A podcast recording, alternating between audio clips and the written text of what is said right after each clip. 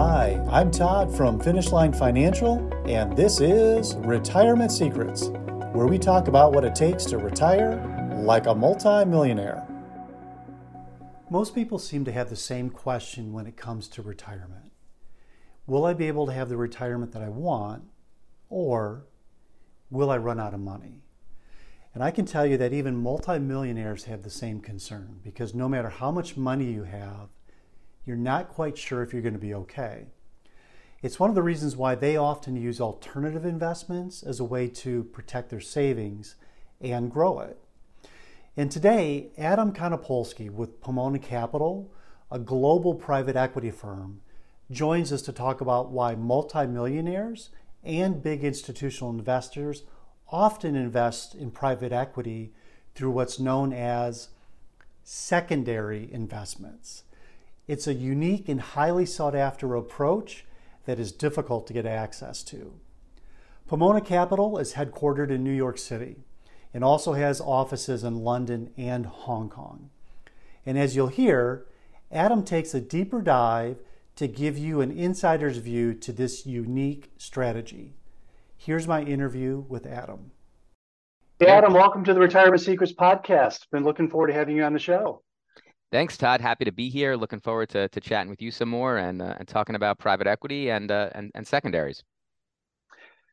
Today, we're going to talk about secondary private equity investing, which is an area that you and Pomona specialize in. For, um, for our newer listeners, maybe if you could, Adam, maybe give us a recap on what traditional private equity investing is and how that differs from secondary private equity investing. Sure, Todd. Happy to do that. So, you know, just to give a little bit of background here, um, you know, the private equity industry now um, has been around going back to, to probably the 60s or 70s. Um, and historically, it's really been accessed uh, by institutional investors. So you have endowments, foundations, pension funds, um, et cetera. Um, and they've been accessing the asset class via private equity managers that typically structure funds that are uh, privately placed, that are limited partnerships, um, and that have pretty much a finite life. So anywhere from call it 10 years to, to 15 years, and in some instances longer.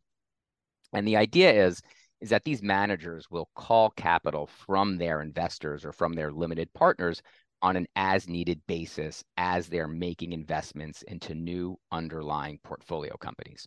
Um, and over time, that manager will then look to add value to those companies um, through a number of different measures, whether that's expanding the business into a new product line, whether that's expanding into new geographies, or potentially um, even implementing some type of uh, M&A activity as well in order to build the business and expand within a particular industry. Um, so what happens is over time, as those managers do add value to those businesses, they will look to sell those underlying companies and provide the proceeds back to their limited partners from whom they initially called capital from mm-hmm. right so that's really the the mechanism through which limited partners and private equity funds historically uh, exit their investments and ultimately mm-hmm. receive liquidity for their investments what so is, is another way ahead, of saying that no no it's, it's, it's a great point so maybe for our listeners, it, I've heard this before that with traditional private equity, the exit is they sort of they buy it fix it, and then they sell it. And so the the selling of it is the exit out of the underlying company. That's is that another way of describing it? That's exactly right. And this and the distinction I'm trying to make there is that the limited partner or the investor doesn't does not typically or if if ever really ever has the right to go to the manager and request liquidity prior to the end of that fund's life. So hmm. for example, if you're an investor in uh, let's say XYZ private equity fund one, you can't go to XYZ private equity manager and say, you know what, thank you so much. I've been in your fund for five years.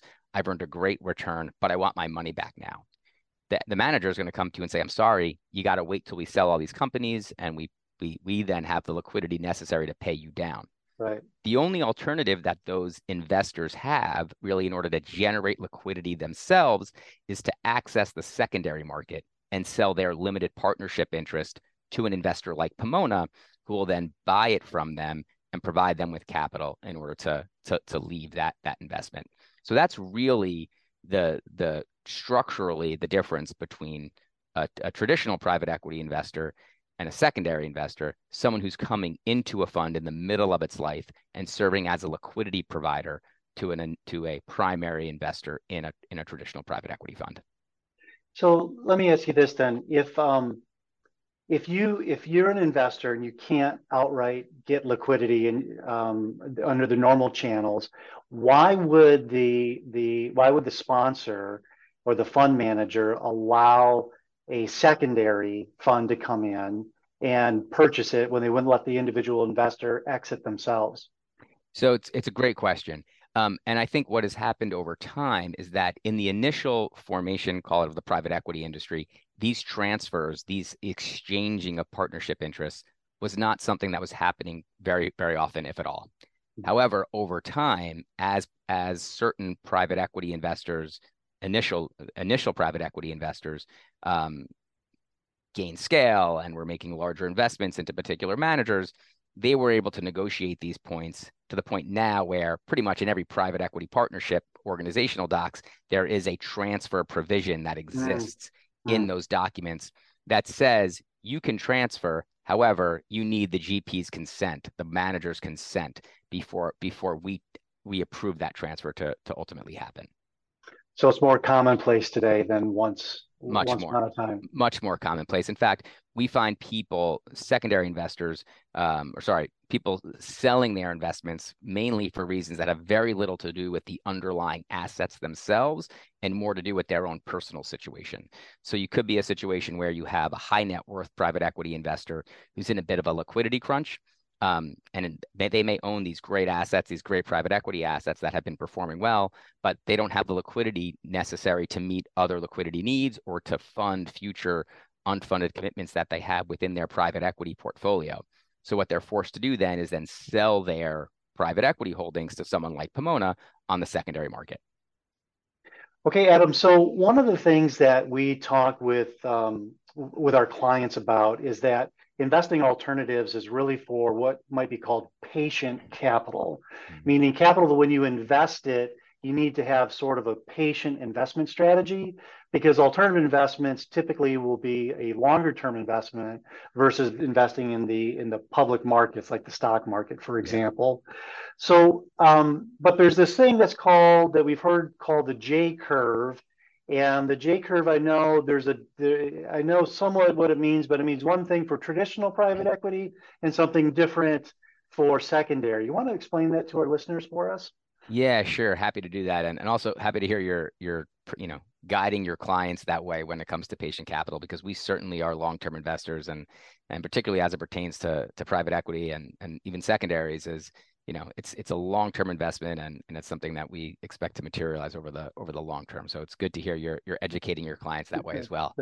um, but as far as the J curve is concerned, yeah, so so certainly um, certainly a, a, a, private equity term that that I think we've all we've all heard and all discussed, and I'm happy to kind of elaborate on it. So effectively, what it's what the J curve is is trying to communicate to, to people, or really trying to to to display, is really the the relationship between um, a private equity, a typical private equity fund's return throughout its life. So the return profile of a single private equity fund throughout its life from from day one to all the way out till till it it liquidates in years as i said earlier you know 10 15 or so years down the line um, and the concept is is that early on in a private equity fund's life the private equity manager is out there um, looking for new for new deals investing in new businesses and going through the process of really trying to add value to those businesses and that generates costs and there's not a lot of initial value creation at the beginning point of a private equity fund's life to the point where that fund can actually incur losses in the earlier years as a result of that.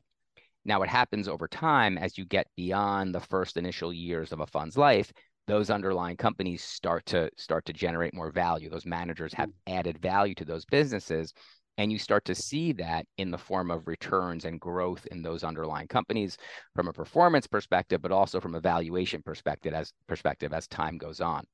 So what you end up with is, and the later years of a point of a of a fund's life is when you really start to see um, the manager once those once those underlying companies have grown to scale and they're at the point that they can be sold those managers are looking to liquidate those companies by selling them and thus generating hopefully at, at increased valuations and thus uh, generating, generating generating liquidity for limited partners and then also increasing returns over time. So what you ultimately end up with from a J curve perspective, the reason why it's called the J curve is if you were to plot the returns from um, on an on an act on a on a chart, with the x-axis being being time and the y-axis being returns, you would see over time that line and that plot would look like a J, where it would dip down in the early years and then increase into the into the the year the, the latter years of a fund's life.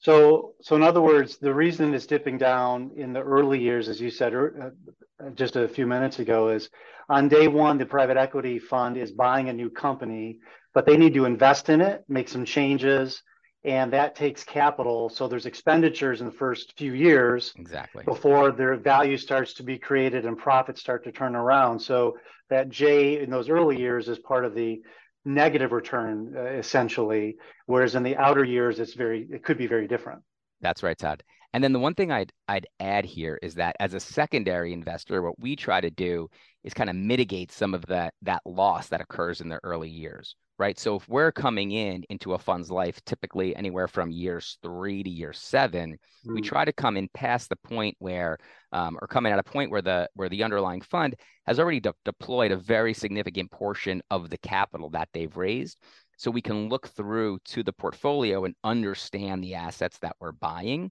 mm. and then therefore we're coming into a fund closer to the point of liquidity so what we try to do what we hope to do um, by doing that is kind of shorten the duration a bit of the private equity investment and therefore accelerate irr a little bit that's kind of our goal, what we strive to do. Again, can't make any promissory statements here, um, but but certainly that's what we're trying to do by buying into funds later on in their life, kind of past that initial trough in the J curve, so to speak.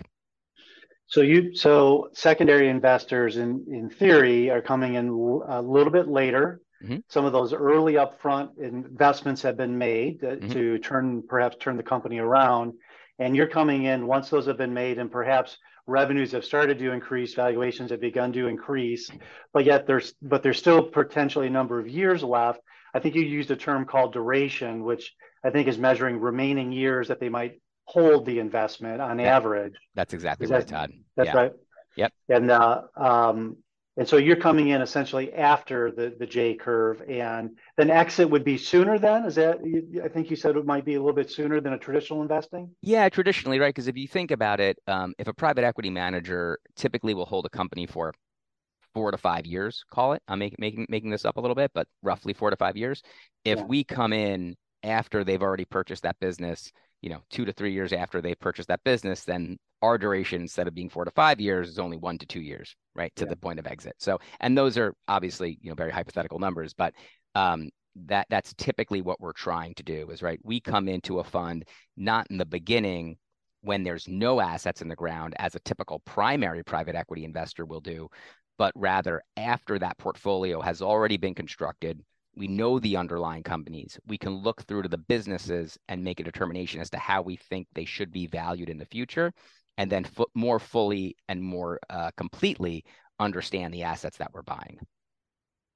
Okay, so Adam, I got a follow-up question here. Then, if if private equity investing is known as um, kind of has a reputation of being um, perhaps a good place to put some of your money from an investment standpoint, if that's true, then why are investors in primary private equity wanting to get out and sell into the secondary market? If it's a good if it's a good place to invest, yeah. why get out?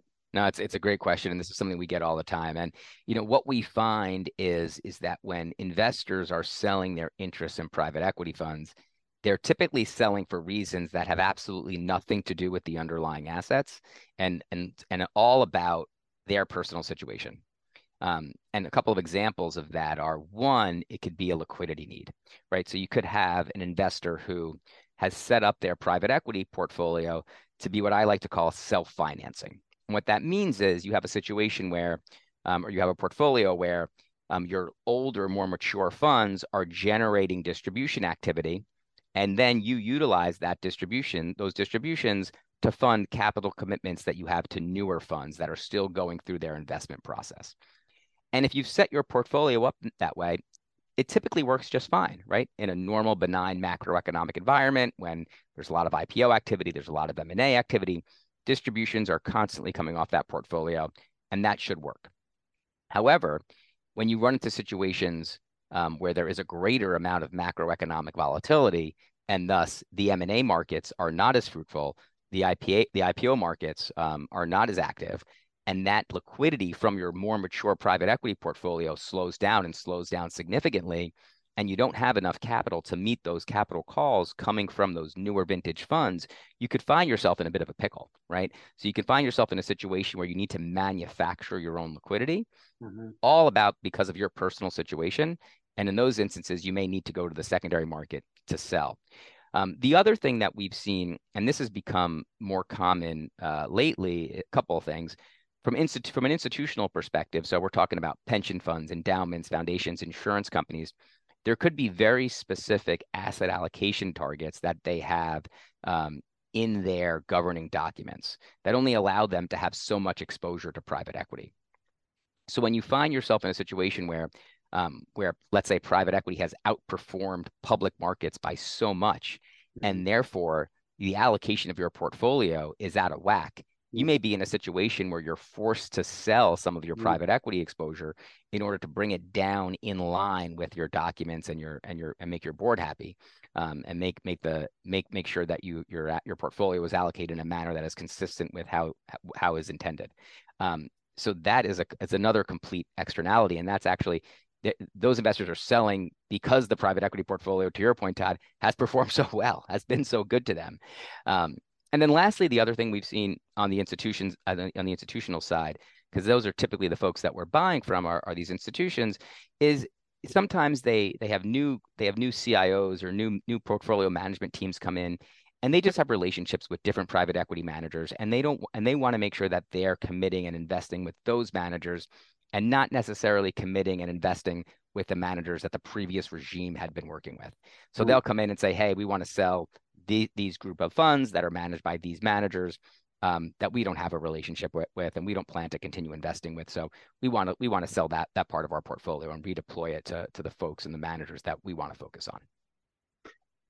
So it's interesting because uh, to, to your, your earlier comment about why institutional investors. So as you said, institutional investors are sort of the big boys. It's the pension funds, it's the endowment, yeah. it's the Yale University or Harvard exactly. endowments, it's yep. Notre Dame's endowment, University of Michigan. All of those big institutions tend to like the alternative space, and private equity seems to be one of their their favorite allocation um, um, investments. But if if if is a product of their success and they have a, they have an investment policy statement that says you can only have X percentage of your portfolio in private equity, then by default they may not necessarily want to decrease their private equity exposure, but for discipline purposes and maintaining investment policy statement, they have to. Exactly. Right? They they, they exactly have right. to sell just to trim it and then reallocate those funds somewhere else in their overall investment strategy. That's exactly right, Todd. Hmm. And if listeners want to follow you or learn more, where should they go? Yeah, sure, Todd, no problem. So um, I think the best place for listeners to get some more information about us and, and secondaries is uh, pomonacapital.com. So that's www.pomonacapital.com. Adam, this has been fantastic. Thanks again for being on the Retirement Secrets podcast. Looking forward to our next conversation. Of course, Todd. It was a pleasure being here, and I, I also look forward to uh, to chatting with you again at some point soon.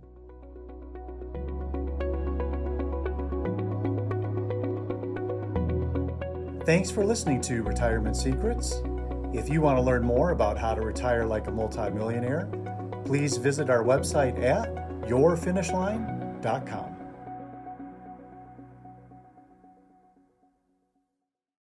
The opinions voiced in this program are for general information only and are not intended to provide specific advice or recommendations for any individual.